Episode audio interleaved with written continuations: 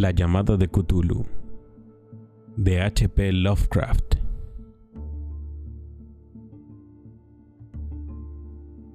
Uno. Horror en la arcilla.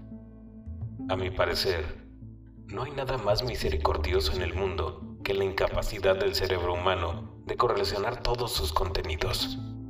Vivimos en una plácida isla de ignorancia, en medio de mares negros e infinitos, pero no fue concebido que debiéramos llegar muy lejos. Hasta el momento, las ciencias, cada una orientada en su propia dirección, nos han causado poco daño. Pero algún día, la reconstrucción de conocimientos dispersos nos dará a conocer tan terribles panorámicas de la realidad y lo terrorífico del lugar que ocupamos en ella, que solo podremos enloquecer como consecuencia de tal revelación, o huir de la mortífera luz hacia la paz y seguridad de una nueva era de tinieblas. Los teósofos han adivinado la imponente grandeza del ciclo cósmico, en el que nuestro mundo y la raza humana no son sino un incidente transitorio. Los filósofos han hecho insinuaciones acerca de extrañas supervivencias, en términos que podrían helar la sangre, si no se enmascarasen tras un suave optimismo. Pero no procede de ellos la visión de épocas prohibidas que me hace sentir escalofríos cada vez que pienso en ella y me vuelve loco en mis sueños. Esa pequeña visión, como todas las pavorosas visiones de la realidad, producto de una reconstrucción accidental a partir de varias cosas diferentes. En este caso, un antiguo artículo de periódico y las notas de un profesor fallecido. Espero que nadie más sea capaz de repetir esta reconstrucción. De hecho, si yo viviera lo bastante, jamás aportaría conscientemente un solo eslabón más a esta horrible cadena.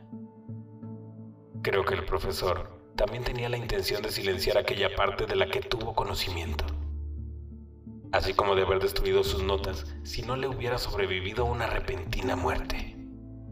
Mi conocimiento del asunto se remonta al invierno de 1926 al 27, momento en que tuvo lugar la muerte de mi tío abuelo, George Gamel Angel, profesor emérito de filosofía semítica en la Universidad de Brown, en Providence, Rhode Island.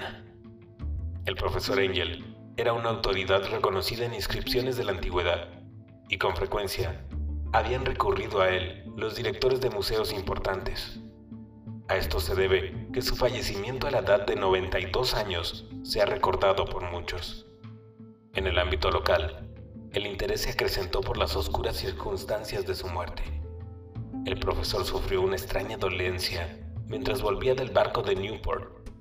Tal y como dijeron los testigos, se derrumbó de repente tras haber recibido el empellón de un negro con aspecto de marinero que había salido de uno de los raros y oscuros callejones de la escarpada pendiente que constituía un atajo entre los muelles y la casa del difunto en Williams Street.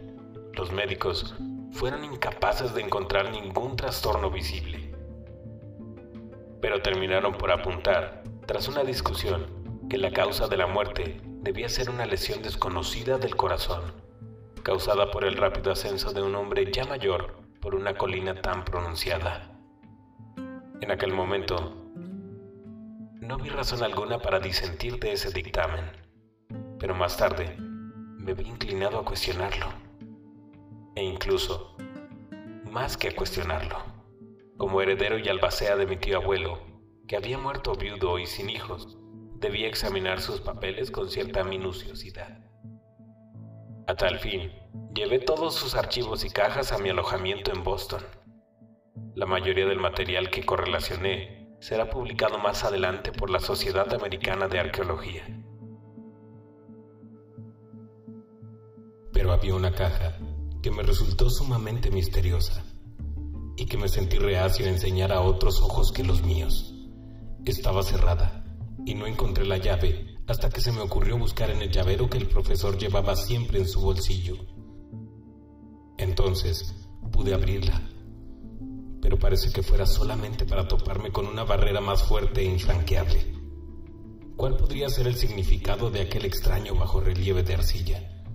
Y de los inconexos apuntes, notas y recortes que encontré. Había comenzado mi tío a creer semejantes supercherías en los últimos años. Decidí emprender la búsqueda del excéntrico escultor responsable de aquel claro trastorno de la paz mental de un anciano. La llamada de Cthulhu, de H.P. Lovecraft. Si deseas que alguno de tus libros favoritos forme parte de A la voz de los libros, háznoslo saber en comentarios. A la voz de los libros, disponible en YouTube y Spotify. Yo soy Alex Ruelas. Hasta la próxima.